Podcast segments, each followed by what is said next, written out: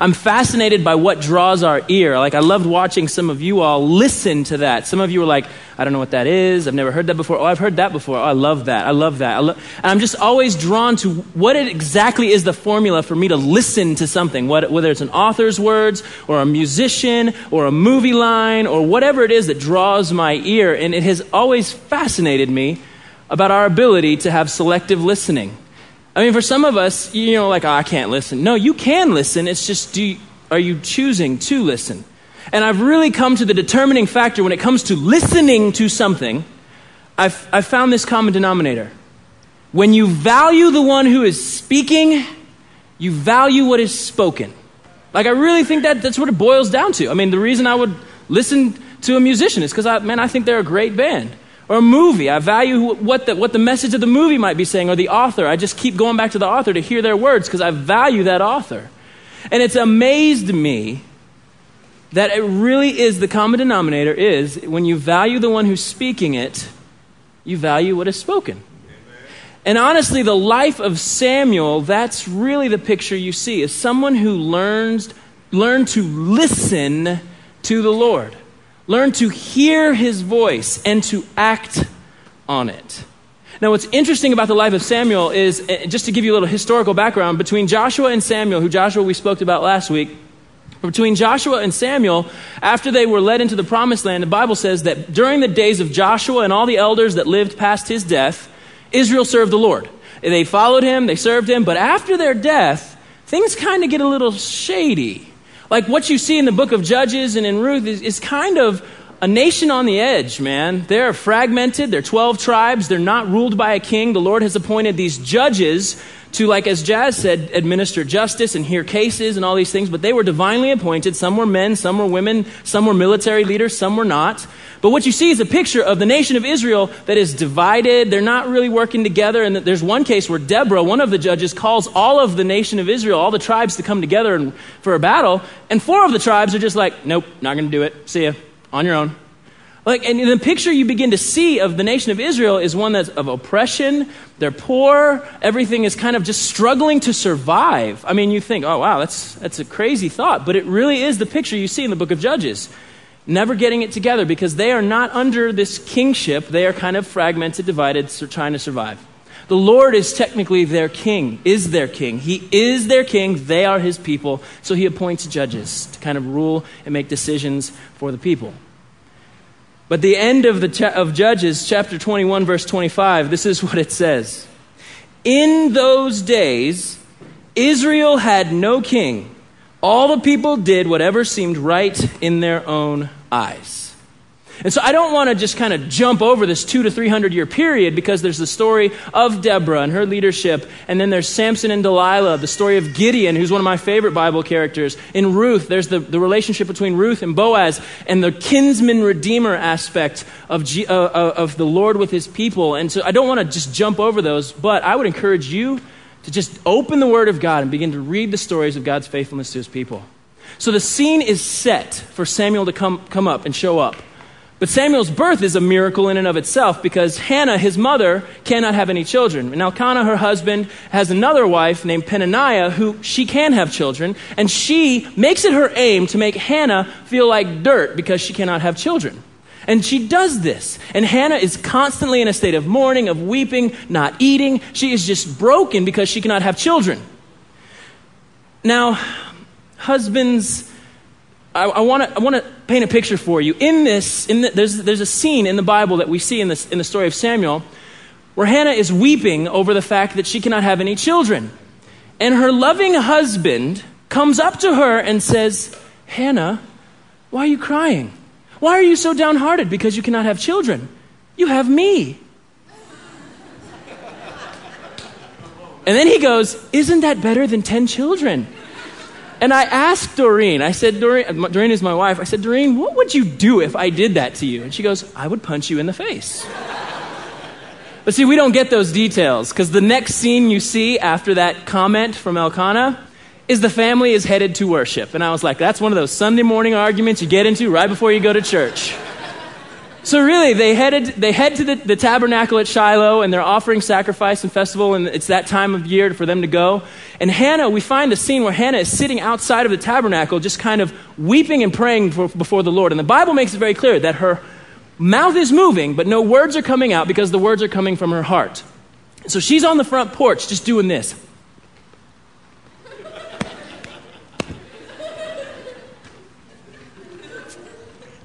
You know, so I don't know what it looked like, but I'm, I'm assuming that's probably what it was, because Eli, the priest at the time, is sitting on the front porch of the tabernacle, and in his words says, "Hey, drunk lady, get off my porch."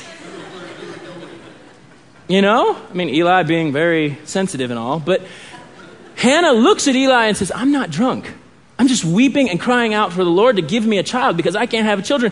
And if I can, if he would just give me a child, I would give him back to the Lord."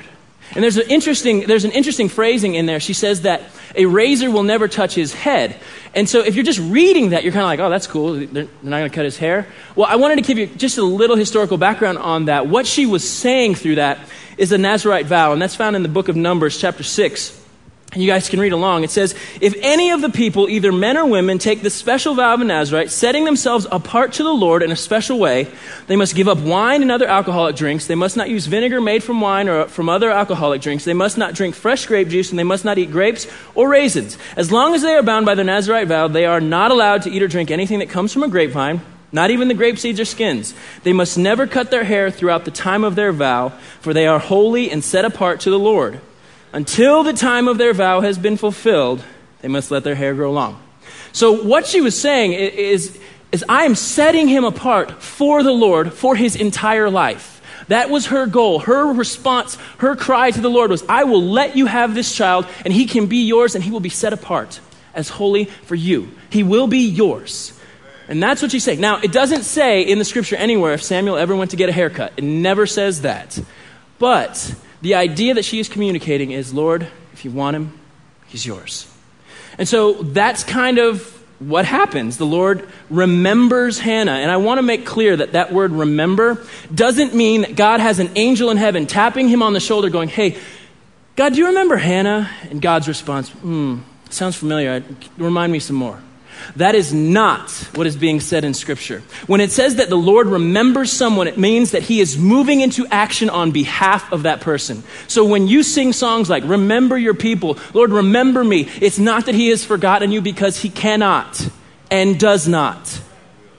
But to remember you means to go into action on your behalf. And it says that the Lord remembered Hannah, went into action on her behalf, and she had a child. Samuel means heard of God. Means the Lord heard my cry. The Lord heard me.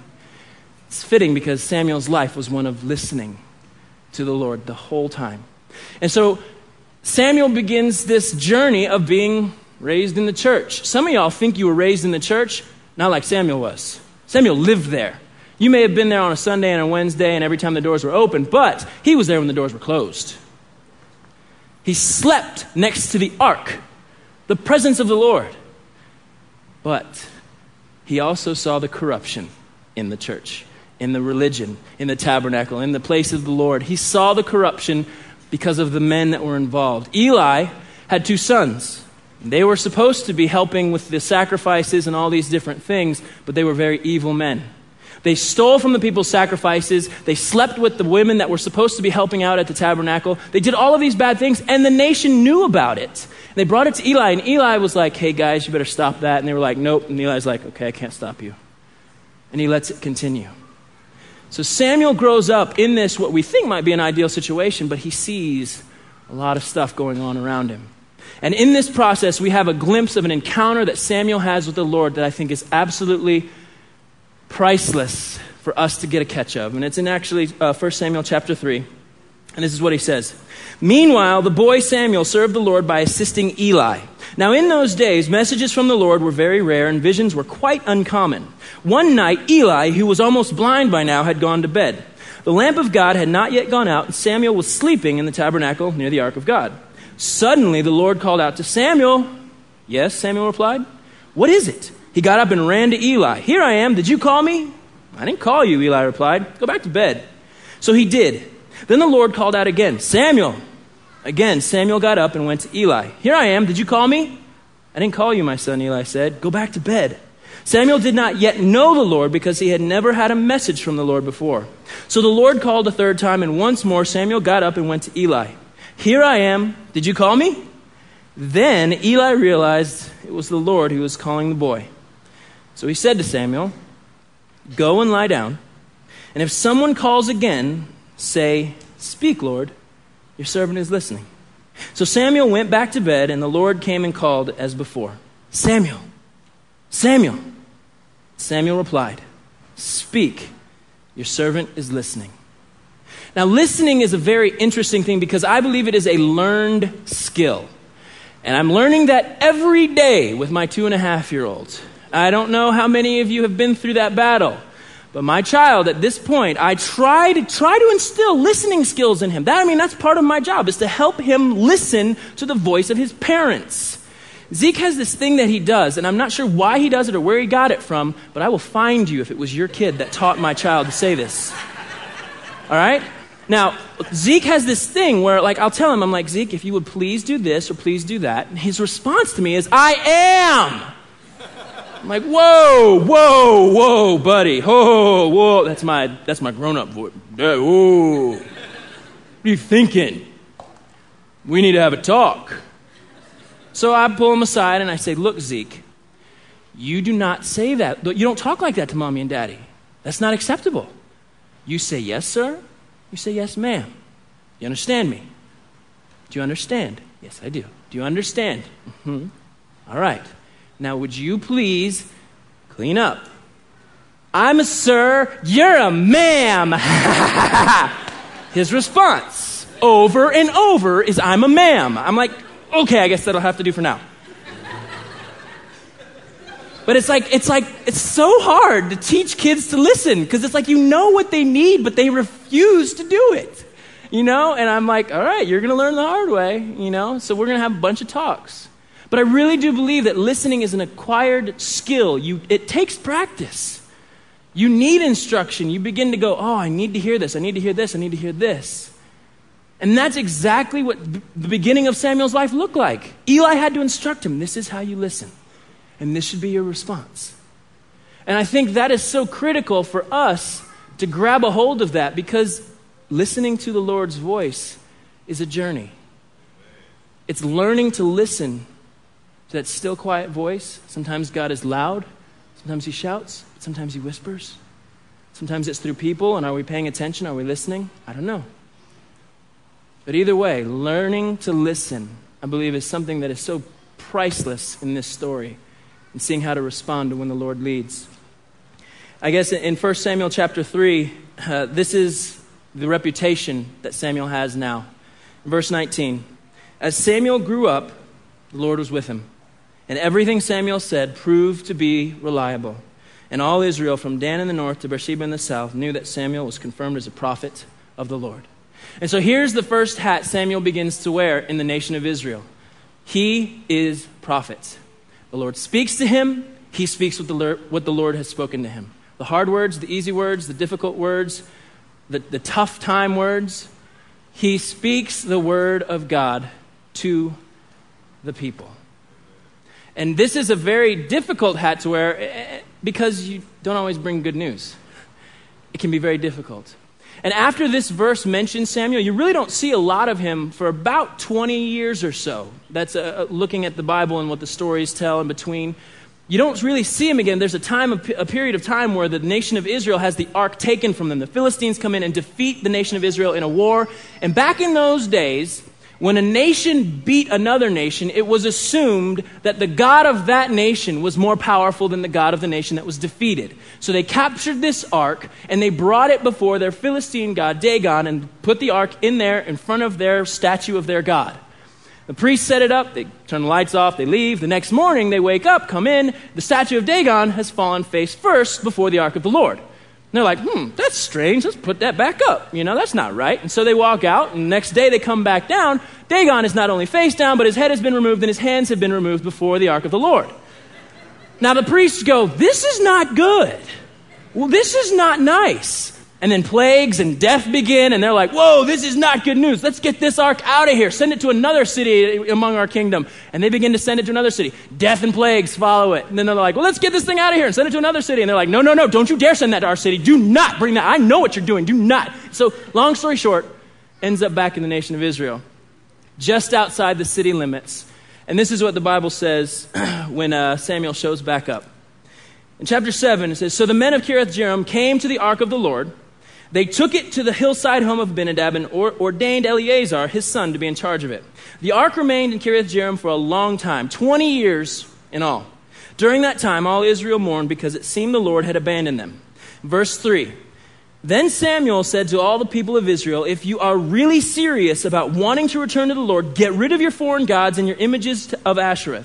Determined to obey the Lord, then he will rescue you from the Philistines. So the Israelites got rid of all their images of Baal and Ashereth and worshipped only the Lord. Then Samuel told them, gather all of Israel to Mizpah, and I will pray to the Lord for you. So they gathered at Mizpah, and in great ceremony drew water from a well, poured it out before the Lord. They also went without food all day and confessed that they had sinned against the Lord. It was at Mizpah that Samuel became Israel's judge. When the Philistine rulers heard that Israel had gathered at Mizpah, they mobilized their army and advanced. The Israelites were badly frightened when they learned that the Philistines were approaching. Don't stop pleading with the Lord our God to save us from the Philistines. They begged Samuel. So Samuel took a young lamb and offered it to the Lord as a whole burnt offering. He pleaded with the Lord to help Israel, and the Lord answered him. Just as Samuel was sacrificing the burnt offering, the Philistines arrived to attack Israel, but the Lord spoke with a mighty voice of thunder from heaven that day, and the Philistines were thrown into such confusion that the Israelites defeated them. Now, it makes it clear in Scripture that while Samuel is in leadership, the Israelites, um, the Philistines did not advance against the Israelites, and there was peace during that time. Um, and it's very interesting that, you know, you see that, that, that clearly, but then you hear the heart of the people. The people start complaining and groaning and arguing and saying all of this stuff. And I don't, I really don't understand what it is with godly men and their sons. Like, you got these godly men, and then their sons turn out to be complete jerks. And this is what the Bible says about Samuel's sons. In first, in First Samuel chapter eight, this is what they says. This is what it says. But they were not like their father, for they were greedy for money. They accepted bribes and perverted justice. Finally, all the elders of Israel met at Ramah to discuss the matter with Samuel. Look, they told him, you're now old, and your sons are not like you. Give us a king to judge us like all the other nations have. Here's the deal. Israel was not to be like all the other nations. Israel was separate for the Lord. He was their God. They were his people. That was it. But their desire to be like everybody else causes some issues in Samuel's heart. And this is what's recorded in Samuel, First Samuel eight, verse six. Samuel was displeased with their request and went to the Lord for guidance. Do everything they say to you, the Lord replied, for it is me they are rejecting, not you. They don't want me to be their king any longer. Ever since I brought them from Egypt, they have continually abandoned me and followed other gods. And now they are giving you the same treatment. Do as they ask, but solemnly warn them about the way a king will reign over them. And Samuel does just that, man. Samuel, there's this long section of Scripture where Samuel goes into explaining, look, you want a king? This is what's going to happen. He's going to take your sons from you. He's going to make some of them his officers. He's going to make some of them his chariot bearers. Then he's going to take your daughters, and he's going to make them his bakers, and they're going to be his perfume makers. And I was looking for one more ers to rhyme with that, but I couldn't. There was nothing in the Scripture. So, um, but perfume makers and bakers, and then he's going to take your land, and he's going to give it to his friends. And then he's going to take your stuff, and he's going to give it to other people. That's what's going to happen if you have a king. And you know what? The day that's the day's going to come when you're going to be like, oh man, this stinks having a king. And you're going to cry out to God. God is not going to answer your request. And this is their response in verse nineteen. But the people refused to listen to Samuel's warning. Even so, we still want a king, they said. We want to be like the nations around us. Our king will judge us and lead us into battle. So Samuel repeated to the Lord what the people had said, and the Lord replied, do as they say, give them a king. And Samuel agreed, sent the people home. So here you have the transition from the nation of Israel being ruled by judges to the transition of being a monarchy under a kingship. And this is where Saul comes on the scene. Many of you are probably familiar with the, Saul, the Old Testament king. And this is where Saul shows up on the scene. And it's actually a very interesting story. I'd encourage you to go read the, the whole journey that Saul takes to be anointed as king. The Lord selects Saul, and Saul actually is out looking for his dad's donkeys because he's lost them. And Saul's like, man, things are, it's taken us a really long time to find these donkeys, and my dad's going to start worrying about us more than he is the donkeys, so let's go home. And his servant's like, hey, I've heard of this dude, Samuel. He can tell us which direction to go. Let's just go see him. And Saul ends up being anointed as king.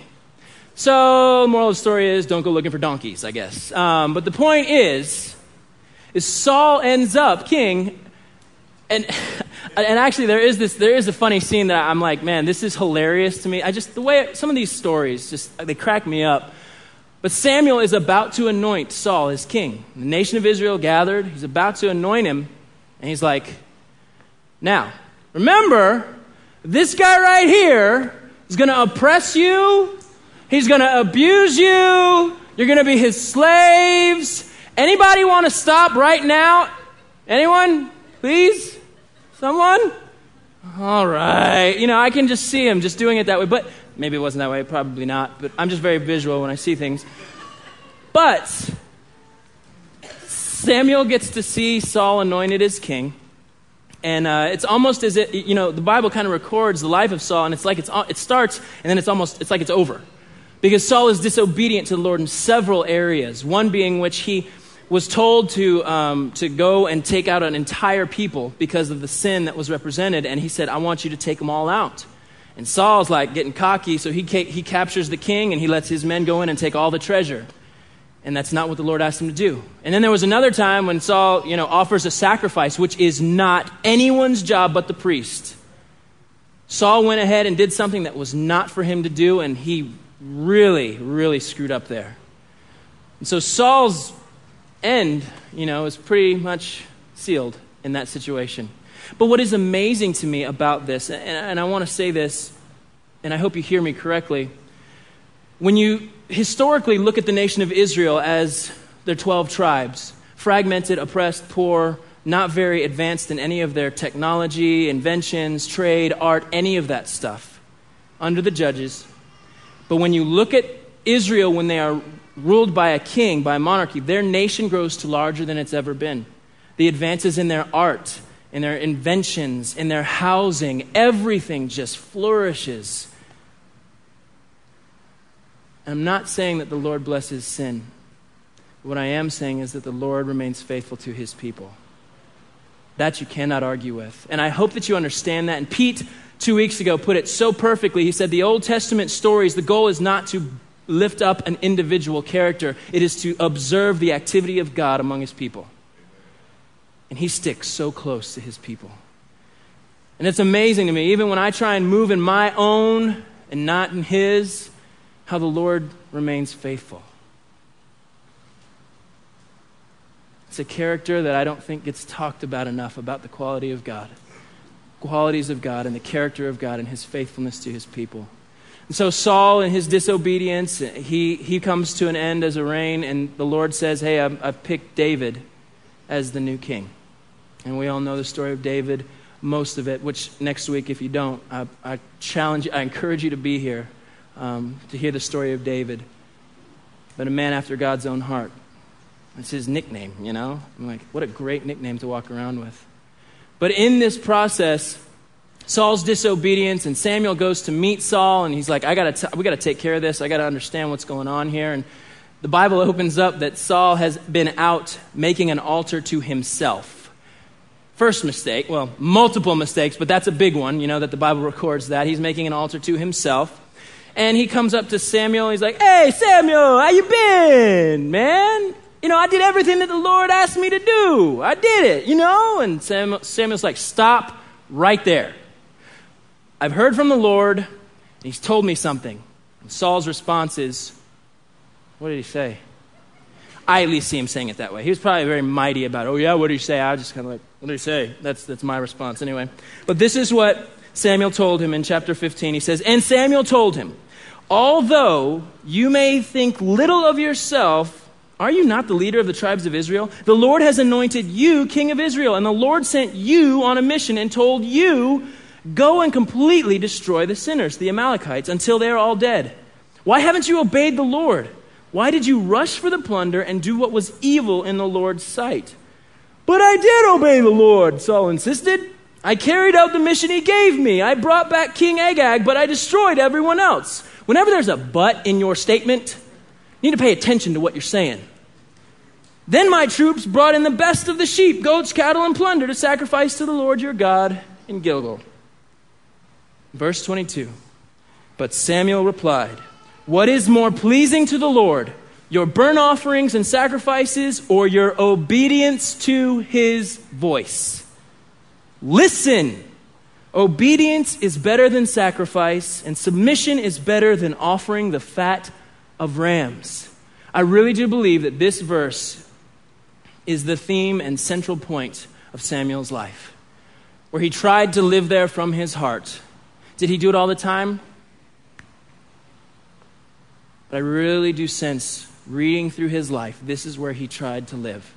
To obey is better than sacrifice. And what that means, it means, you know what, the Lord tells us to do something, and we're like, but Lord, let me do this instead. That's all. That's what it means. That's that, the sacrifice thing. We like that. We like that idea. God, okay, you, I know you, you've said to do this through your word, but can I just do this instead? We love to play that game. Samuel wasn't having it. He spoke it right to Saul and said, this is what you did, and this is why you and your family line are coming to an end. Now, Samuel's really not mentioned again that much until in verse twenty-five, or chapter twenty-five, it says, and Samuel died. And then Saul, in his desperation, even though he knew his, his kingdom had come to an end, he was done.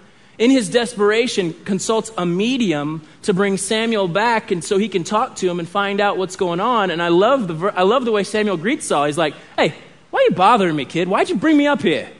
You know, from the dead, he's got a New York accent. I don't know why. It just works. He tells him the exact same thing. He's like, you're done. Saul, you're finished. But the life of Samuel is one that you see a lot of the leadership that the Lord sets up, painting a picture of Jesus. Samuel served as, as a prophet. He spoke, heard from the Lord, spoke the word of the Lord. Served as a priest. He was the go-between between the sinful people, as Jazz put, and a holy God. He was the one who went between. Pleaded on their behalf. In fact, Samuel is mentioned in the company of Moses as being the intercessor for Israel. Serves as judge, administering justice, but the one position he never filled was king. All positions that paint a picture of who Jesus is. All positions that show us who Jesus would be when he walked onto the scene some years later. You know, I do think that what we like to do is really kind of like what Saul does. The Lord gives us this word, and we come up with our own thing. Doreen and I were on our honeymoon about eight years ago at Epcot Center, and we were walking with this mass of people. It was just crowded, and I remember, you know, we were walking, and behind us was a dad and his daughter, and the daughter, you know, it's crowded, and so the dad, I'm, I'm, I'm assuming, obviously just was like, hey, hey, excuse me, uh, hold my hand.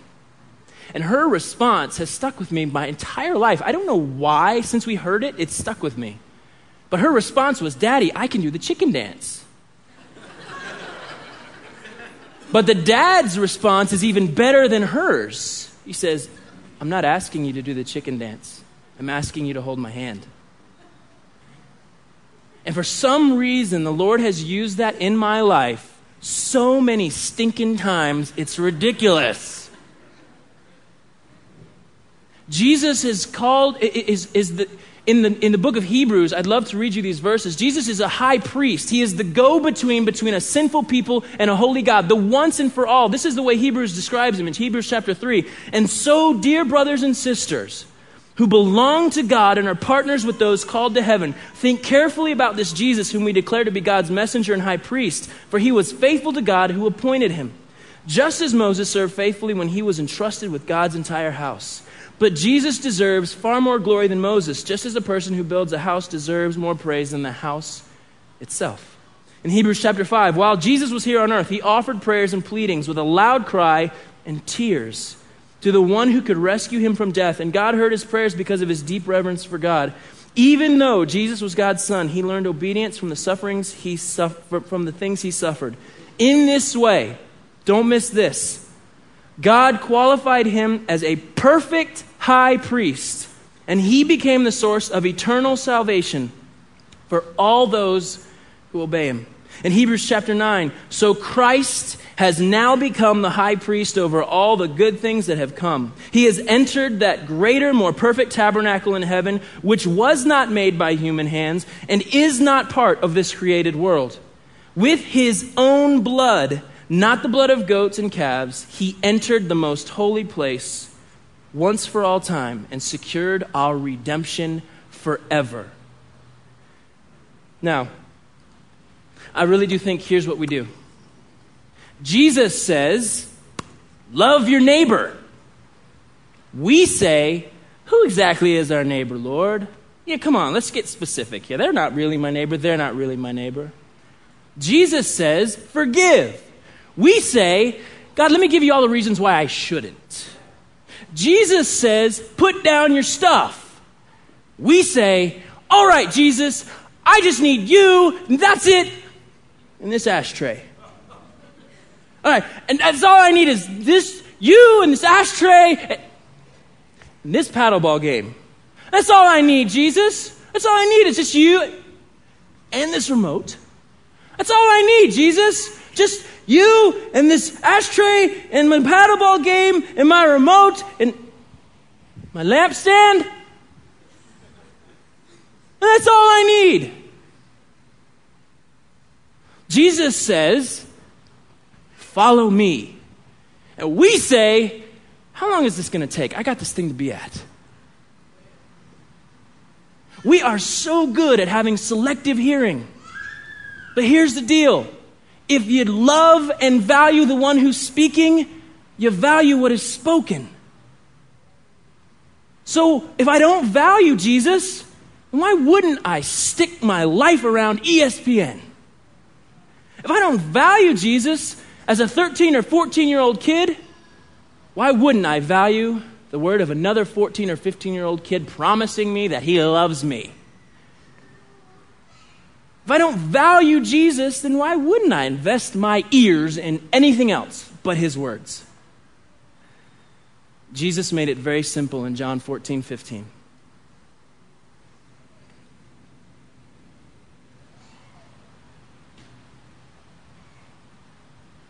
Boy, do I love how he puts it. If you love me, obey my commandments. Notice his wording doesn't say, obey my commandments if you love me. It says, if you love me. Love before obedience. The reason I obey is because he first loved me. The reason I respond to his leading it's because he first reached out to me. The reason I attempt to live my life from the place of to obey is better than to sacrifice is because he is the perfect sacrifice. And he gave up his life. And he's the go-between between a holy God and a sinful people. Listening is a learned skill, but I really do believe when you value the one who's speaking, you will value what is spoken. And Jesus' first command to us is come to and through me. Everything else is just a response to that. Our obedience comes because of what he has set up in being the perfect high priest, the go-between. That's it. If you love me, obey my commandments. Now the guys are going to come and we're going to finish with a time of worship and communion and just celebrating what the Lord has done. But I really do sense that sometimes there are people, we in the church can miss this completely. We get happy with our sacrifices, and the Lord's asking for obedience. But Lord, I went to church. I threw a couple bucks in the basket. You know, Lord, I sacrificed sleeping in this morning. I really did. And here's the deal. There will be some who choose to live their life based on sacrifice rather than obedience. And there will come a day, according to Scripture, where we will meet Jesus as either friend or judge. Jesus fulfills all of the Old Testament places of leadership, prophet, priest, king, and judge. But according to Scripture, it said that he did not come into the world to condemn the world or to judge the world. He came into the world to save it. So right now, he is acting as Savior, the go-between, a holy God and a sinful people. But there will come a day, according to the Bible, that every knee is going to bow and every tongue is going to confess that he is king. And you will meet him either, what the Bible says, as judge, and you're going to take all of your sacrifices and put them on the scale and weigh it next to God's holiness, and it's going to come up way short every time. Or you can go, you know what, God? My sacrifices, according to the Bible, they're like rubbish to you. But I do trust what Jesus did. I trust that he finished it so that I can have new life and that I can be counted righteous by my faith in him.